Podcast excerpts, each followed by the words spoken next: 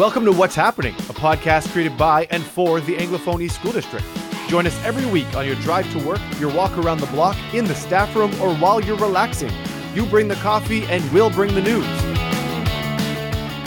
Subscribe to this podcast on your preferred streaming platform to get notified when a new episode comes out every week. My name is Brian Willett, one of your hosts for What's Happening. I'm the subject coordinator for Numeracy and Science, grades 6 to 12, here in the Anglophone East School District. And my name's Stephanie Patterson, the Director of Communications here at Anglophone East as well. We're so excited to be hosting this podcast for you. Ladies and gentlemen, welcome back to What's Happening. Stephanie and I are taking a little bit of a different approach on this episode. We're going to talk about ourselves. Yeah, we thought we'd give our listeners an overview of kind of what our day-to-day looks like outside of recording the podcast, because we do have other maybe less fun responsibilities, but we do have other responsibilities throughout the days and the week. So we thought maybe we'd give you a little overview of that. And let's be real, I was getting a little jealous of interviewing everyone and then telling everybody about their roles. But this is a great way to connect and everyone know what we do for the district on top of hosting this podcast. And just let's dive into the podcast a little bit, because I think, you know, to share with our listeners, A, how it started and where it's going today. You know, we wanted to share what's happening, as we mentioned earlier, over the airwaves. It used to be paper-based, and then now it's digitized through emails and Flipbook, and now sharing the podcast. And it's evolving. You know, we've done some great interviews with district staffs here at the district, and seeing how things have evolved over the pandemic. But even just learning about how a school district operates has kind of brought light to what everyone does. It's amazing. Yeah, it's been really, really cool to learn. I mean, I've worked with most of the people that we've interviewed for years, and really didn't have an in-depth understanding of what their day-to-day looks like, and it's been incredible to get a feel for the amount of work that goes on behind the scenes to make a district run. Absolutely. And that's a huge piece of it, is all that work that goes on behind the scenes. And we know that at the school level, there's a lot of work that's happening behind the scenes and on a day-to-day basis. So just to reiterate that we've been saying at every podcast is, if you think there's something great happening at the school or in that community, share it with us, whether it's Stephanie or myself or through the district email, share the good news that's happening, because we want to share that through the podcast so that we can highlight all those amazing things that are happening in our schools. Yeah. And our emails can be found on our district website, but very easily it's our first name dot our last name at nbed.nb.ca. And just to share one of those cool projects, I got a submission yesterday from a teacher at Salem Elementary, which is in Sackville. And two of their grade one French immersion classrooms are pairing up as pen pals with one of the senior citizens complexes in Moncton. So they wrote their first letter to them in French to practice their French writing, and they've just received their first letter back. So the project's off and running, and I think it'll be a great experience for everybody involved. How amazing for those students to have authentic conversations with individuals, and for those, you know, individuals in that complex to be able to communicate with students and know that they're helping those students really grow the language and their ability to write and communicate. So that's a fascinating story. And thank you for sharing that, Salem Elementary, and for everyone out there listening, for sure, share your stories, share the amazing things that are happening so that we can highlight them, because not just highlight them over the airwaves, but we love to hear about them too. Yeah, we certainly do, and it's this can feel like an isolating time, especially for our senior population. So I think it's a great project to take on and to help everybody kind of socialize. All right, so without further ado, let's dive into our interviews of ourselves here on What's Happening.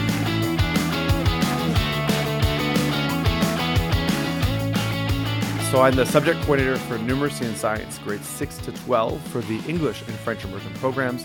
And I also look after a district-hosted AP calculus course.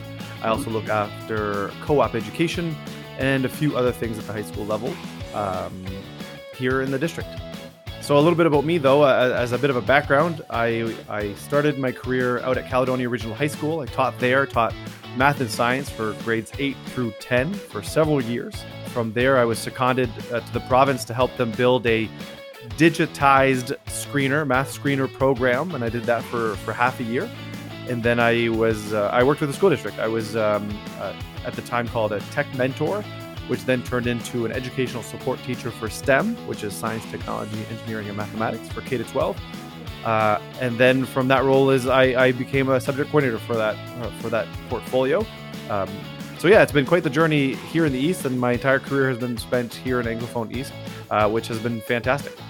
That's awesome. I had no idea that you took care of AP courses or co-ops. So that's an addition. That's kind of an interesting addition to your numeracy and science. Well, I guess not calculus. I never took calculus. So yeah, and you know, as portfolios work, it every year they kind of shift and change. We take on new courses or new workloads just to as they fit within our portfolios, and although co-op and things like that don't necessarily fit under math and science, it's definitely an experiential learning opportunity for students when they leave their school to go to a workplace. So it's new to my portfolio this year, actually, so it's been a learning curve, but it's definitely amazing to see how the students can have on-the-job training. Yeah, I can imagine. So I did co-op when I was in high school. I actually did it at the Times and Transcript. So I was a student reporter there. Super fun. Yeah, it was super fun. As with everybody's kind of role has changed under the lens of COVID, or evolved. I guess I don't want to say necessarily changed, but we've had to kind of prioritize our focus, I guess. So how can you? Do you have any kind of concrete things that you could say, okay, yeah, this is a change I've made because of the COVID pandemic? Yeah, and with many people that we've been talking to here on the podcast, you can see that there has been a shift in the work and how things work. And like many people have said, my role used to be a lot of in-person meetings, both with the EECD and with our schools and at the district level.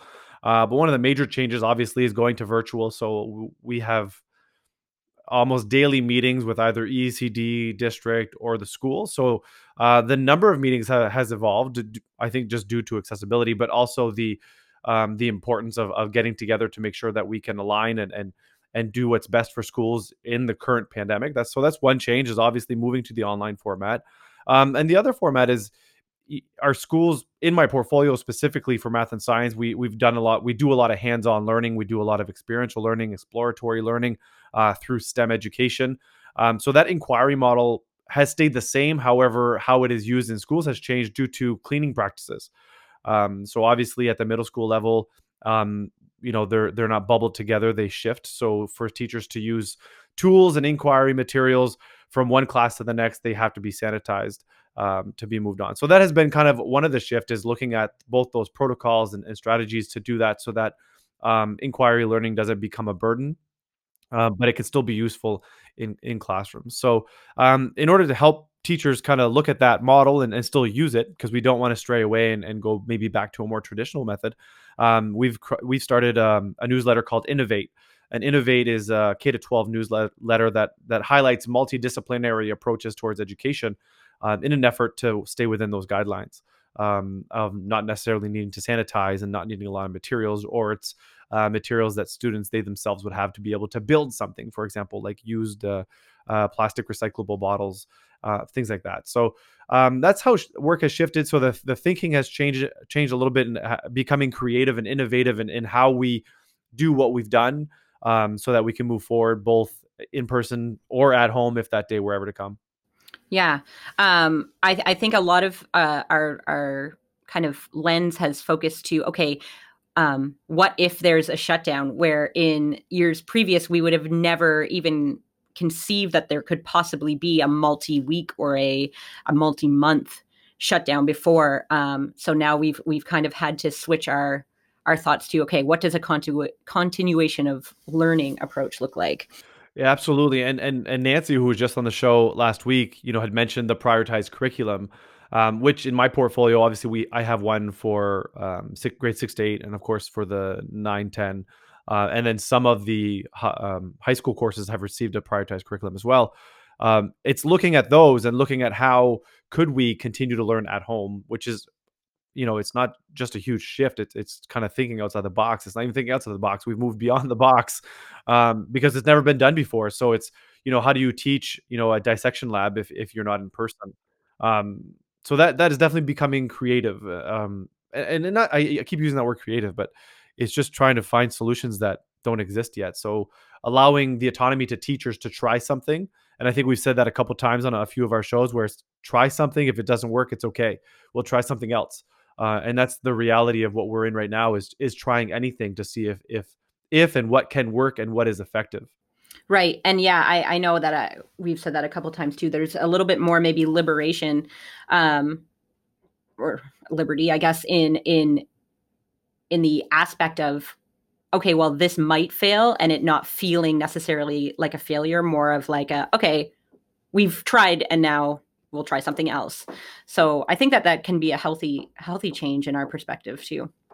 Yeah, absolutely. That liberty and that knowing that, you know, failure is a step forward towards success, because oftentimes we fear failure and saying, oh, I didn't work, so I'm not good at what I do. But, you know, knowing that trying multiple things, even though they failed, will lead us to something that is very successful in the end.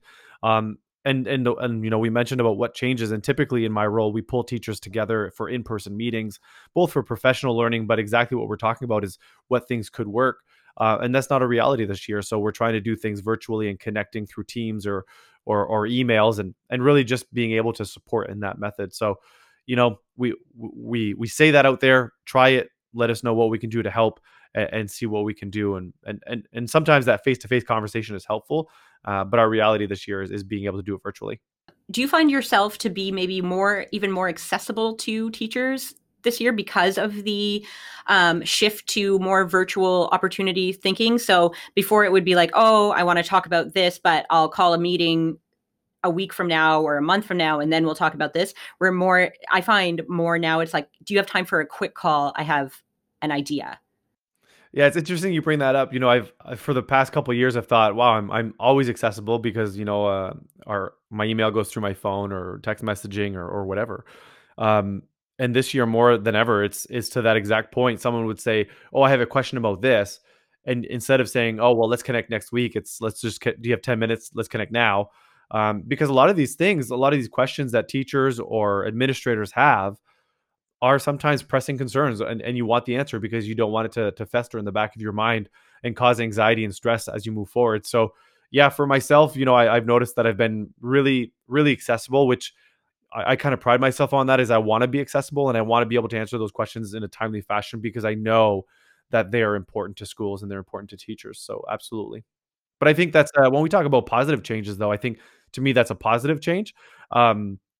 For both myself, but for the schools, you know, knowing it, I mean, it's not healthy to be accessible 24/7, but knowing that you're able to answer questions, you know, periodically throughout the day and then move on, you know, and not say, oh, we'll wait till next week. I think that's a positive change to say we can handle that. We can handle those quick responses. Larger group or larger, you know, questions may need to be addressed later on, but I think we're able to do a lot of these small fires. If people will often say, like, a small fire can be put out right away. And I think that's a great for us to be able to do that and support our schools. Yeah, I would agree that it's made us at the office more readily accessible for staff and schools. But is there anything else you'd like our listeners to know about what specifically you do? I guess, how do you specifically support schools? That would be a question.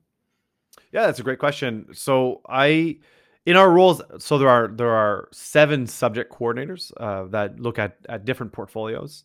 And what we do is support administrators when looking at how teachers are teaching, not necessarily how they're teaching, but the content of what they're teaching.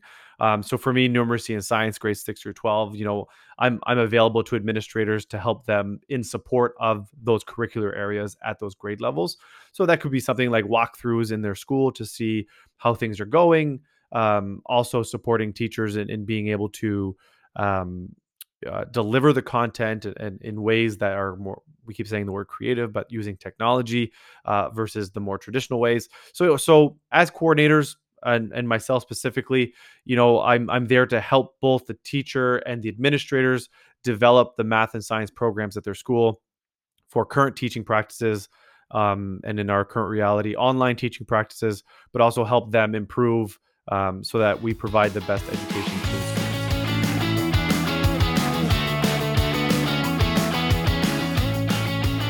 All right, Stephanie, so enough about me, and let's dive into a little bit about what a director of communications does at the district. So Stephanie, tell our listeners a little bit about what your role, your title, and how you got there.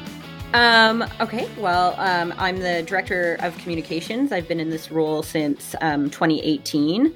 My background is actually in journalism, so I have a journalism degree from University of King's College. And then I worked as a reporter for a couple years. Well, as a summer student reporter while I was in university. So I had experience that way throughout my degree. And then I graduated with my degree and decided that it wasn't maybe what I wanted to do with the rest of my life. So my parents were thrilled. And then I started working I graduated 2009 and I started working, I worked for a nonprofit for 9 months. And then I started working with the district in community schools in 2010. And I was a community schools coordinator for 3 years. And then I moved to the community engagement coordinator position, which oversaw the community schools team. And because I had a background in journalism, I also managed the communications portfolio under that umbrella as well. So, but because community engagement, as we know from our interview with Heather Storty, is a massive portfolio, the communications portfolio was always kind of a reactive portfolio, and it was just kind of on the back burner. So in 2018, the department decided to split. To have a dedicated communications director, because I think in other districts, the superintendent was handling communications as well. And that's, again, as a back burner kind of reactive portfolio. So they dedicated a director of communications for each of the districts. And so then I applied for that position and I got it. So I've been dedicated to communications for going on 3 years now. So super exciting. So what does communications entail at a district level? I always call it the kind of like the people show up in my office and say, like, do you do this? And I'm like, I can. So it's kind of like a catch-all position. But primarily, I would handle all media requests that come through our schools in the district. So if a reporter approaches the school, then that gets flipped to me. Sometimes it's as easy as saying, like, yep, that sounds like a great interview, and then just coordinating the times for the reporter to go to a specific school and talk about something that's going on there. Or sometimes it's more managing those requests at our level and developing messaging and or statements surrounding a specific situation. And then rarely, thankfully, it is kind of a crisis communication situation where, you know, there might be something that happened at a school that needs our that's attracted media attention and needs to be managed at our level too. And certainly with COVID, especially in like March, that was a massive. Well, for like, you know, 2 or 3 weeks, that was a huge part of my communication agenda, just trying to get consistent and also timely messages out there so that we weren't leaving people in wait for too long, which was a huge challenge at that time because we didn't know what was going to happen next. So at a certain point, it was just about putting statements and messages out there that said, we know you're still waiting. As soon as we have more information, we'll give it to you. Which, you know, is frustrating for all of us, but it can be relieving to the public too, to know that we haven't forgotten about them. And I also will help principals sometimes if a message needs to go home to their school community, like their parents and their families. And, you know, it's beyond the normal weekly update voicemail that maybe something specific needs to be addressed or just something needs to be kind of formulated. And they either don't have time to write the message specifically. They'll ask me for support with that. So I'll help. I have some templates. I mean, being in the job for 3 years now, I have some templates done up for kind of reoccurring situations that that are kind of fill in the blank that help support principals. And then I also handle the Right to Information Privacy Protection Act. So the RTIPA, which is basically the privacy laws of New Brunswick. So I handle that act. So sometimes we get requests through that I need to evaluate and decide who gets what information, or if it's a reasonable request or not. So yeah. And I also manage the social media pages. I do some information sharing via video, especially this year. And yeah, I manage just basically messaging is what I manage. It seems like you said it before, it's kind of like catch-all position, but it's like you are in charge of communications, obviously, but there's so many different platforms and venues and ways to get that message out. And sometimes It's the same message, but you have to post it in 4 different platforms to make sure it reaches everyone. Right. And also, I mean, I know like we've worked together before with the STEM Expo. So there are various projects like that go on in the district. And like Heather, when we interviewed Heather, the Youth Mental Health Summit. So there's various little committees for projects that happen that all kind of need a communication aspect to it as well. So those are great too, because I get to be part of a fun committee as part of my role too, to help with communication surrounding those too. So yeah. And it's interesting, we talk about interviewing everyone on the podcast and you get to know about people, and it's just that, right? And we've worked together for years and you get to know so much about a person, and everything that the portfolio kind of entails. And we talk about COVID, and we've talked about it with everyone, how the global pandemic has kind of altered our roles and shifted a little bit. So how has that shifted your work as a director of communications? I say everybody's role has shifted, but mine has probably shifted the least, because like I alluded to, crisis communications has always kind of been a smaller part of my portfolio, but the feeling of crisis communications and needing to get that messaging out is always the same. So even when we were heading into what we speculated was going to be a province-wide shutdown, that feeling was the same that I get for every type of crisis. So I was just kind of focused in that mode, like trying to figure out the best way to push this information out, and the best way to say it so that everybody understood, and understood that we were working on it, and also waiting for information to come. But then after that, what I find has shifted is there is definitely more virtual meetings. I would say that previous to this, I was probably going to Fredericton to meet with EECD or other EECD is the Department of Education, or other stakeholders. In Fredericton, government stakeholders in Fredericton, probably once or twice a month. And I haven't been since February, because all of those meetings are being conducted virtually now, which is a time saver and a resource saver for sure, because there's not an hour and a half drive. There's no overnight stay. So that's been a shift for sure. I will say that I think I'm connecting more often with my colleagues in the other districts, the other directors of communications.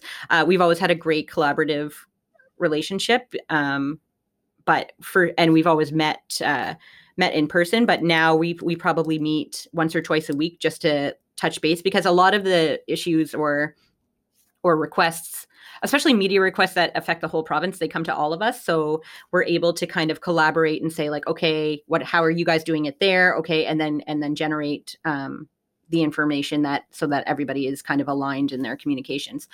So we're probably, I have a meeting with them this afternoon. So we're definitely meeting virtually more. We do miss meeting in person because, like I said, we work really well together. So we do miss that, but it is nice that we're touching base more often as well. Yeah, it definitely is a nice feeling to be able to touch base more often and stay together. Exact point is that social aspect too, that human aspect is something that's missing, because seeing people in 2D on a flat screen is not the same as being able to be in the same room together. But obviously it's a shift, but it's, hopefully a temporary shift. And something I wanted to ask you, for our listeners, who are listening to what's happening as a podcast, there's more to what's happening than just this podcast. So what is what's happening, what is the origins of the what's happening newsletter, and what does it normally contain? So the What's Happening podcast is basically an evolution of what is the What's Happening newsletter. Even though the podcast was Brian's idea, but we kind of evolved it into being part of that What's Happening brand, so to speak. So the newsletter has been around since well before I got here. And what it started was just basically a weekly email that separated each school into what was going on in their schools. Could be anything: bake sale, dance, picture day, whatever. So that went out as a weekly email, just long form, no real pizzazz to it, as they say, which was great. And then as things evolved, it was housed on our website as a link under our news section. Same, no real pictures, just kind of block paragraphs of here's what's going on in each school.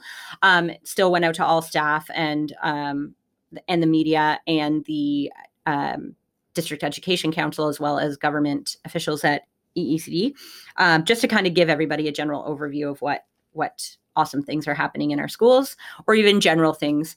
And then when I started being able to focus directly on communications, I kind of looked at the whole portfolio that I'd had basically as a back burner for would have been 5 years at that time, and thought, okay, how can I make this more interesting and more, readily more accessible to people? So I started looking at other districts' websites and noticed that in the Halifax area, they had a Flipbook right on their homepage that people were able to click on and kind of find out good news pieces that were happening in schools. And there's so many amazing projects that happen in schools that people are just not aware of, because they don't have kids in school, or they don't work directly in a school. So, it's not top of mind.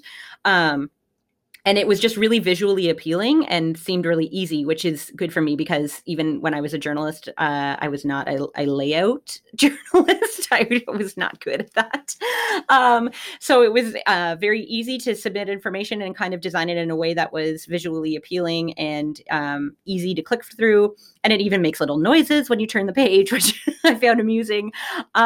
So then I started putting it in that, and I got a lot of positive feedback the first year. Which was really great. So now I've just kind of kept it in that. I play with the layout a little bit more now to make it, I was very simple with it at first. But now I'm more comfortable with it. So I've played with the layout, and now Flipbook has added the ability to add video content to it, which is really neat. So you don't even have to leave to go to a different website. You can watch the video right in the magazine, so to speak. Which is really cool. We've put some cool stuff in there. And so on Thursday mornings, I send out a reminder to schools to submit anything that they want. And then I go through it and just make sure that it's, I try not to put soccer tryouts or things like that in there, just because that's not, other schools don't need to know about that. But that information goes home directly from the schools to the parents. But awesome projects and stuff that are going on, I stick that in there and hope to inform the public. And we get quite a few clicks on it every week. So that was a very long explanation about a newsletter. No, but the history of the newsletter is huge, because you talk about an evolution, but it's exactly that. In the podcast, the birth of the podcast was in a sense designed to share what's happening at the district. In the same sense that the newsletter is shared to what's happening in the schools. And we're really merging the two worlds, trying to share, so again, a shout out to schools to send in what's happening, because we want to highlight it, through the podcast, although there's no videos or or clip arts that we can add here, but you know, it'll be in the newsletter, and we want to be able to talk about it and share those stories. So I think that work is amazing, because to your point of getting huge feedback, I think it's evolution over time and purpose, so that people can see what's happening, you know, in schools and around schools, so that they can see the good news. And yeah, and I certainly probably, until I got into this role, didn't realize that I certainly never expected to put that much thought into how would a newsletter be best received and most well read. And, but there is, you know, I appreciate when I see really good newsletters done now, because I'm like, oh, I could do, my brain is looking for ideas in that aspect now. Right. So it's, I appreciate that there is work that goes behind those concepts. Yeah, absolutely. And you can see every time you click on those flipping books, every time what's happening comes out, you know, the work that goes into it, and the videos and the pictures, and it's a great way to showcase what's happening in our schools. So, you know, to our listeners, Stephanie, what else is there that you'd want them to know about your role as a director of communications, or even just about yourself? Well, in terms of my director of communications, I want people to know that I'm accessible and available to support schools. So even if it's as simple as like, I'm trying to formulate this message to go home to parents, and I'm just not sure if this sounds right, or I just don't have time. I need to send a message home about this, and I just don't have time to do it. I love writing. So I've gotten to a point where I can type it out pretty quickly once my brain starts working in that direction. So I'm happy to take that kind of stuff off people's plate and to provide support. I'm happy to, the general email. So the ASDE info email, I manage that inbox as well. So if parents have any questions, it's a great tool to email those questions if you have questions about the district, and then I can forward that off to the person who can best answer that appropriately. Or I've developed kind of a pretty good backlog of general knowledge about how things work. So if it's something I can answer, I try to do that in a fairly timely way. But yeah, mostly I just want to let people know that I'm accessible and here to support you. And if I can't figure out how I can support you, then I'm able to kind of figure out who can best do support you in that project or message. Absolutely amazing, and thank you for sharing, you know, your work and your background and the passion behind communicating what's happening in our schools, but also supporting our schools.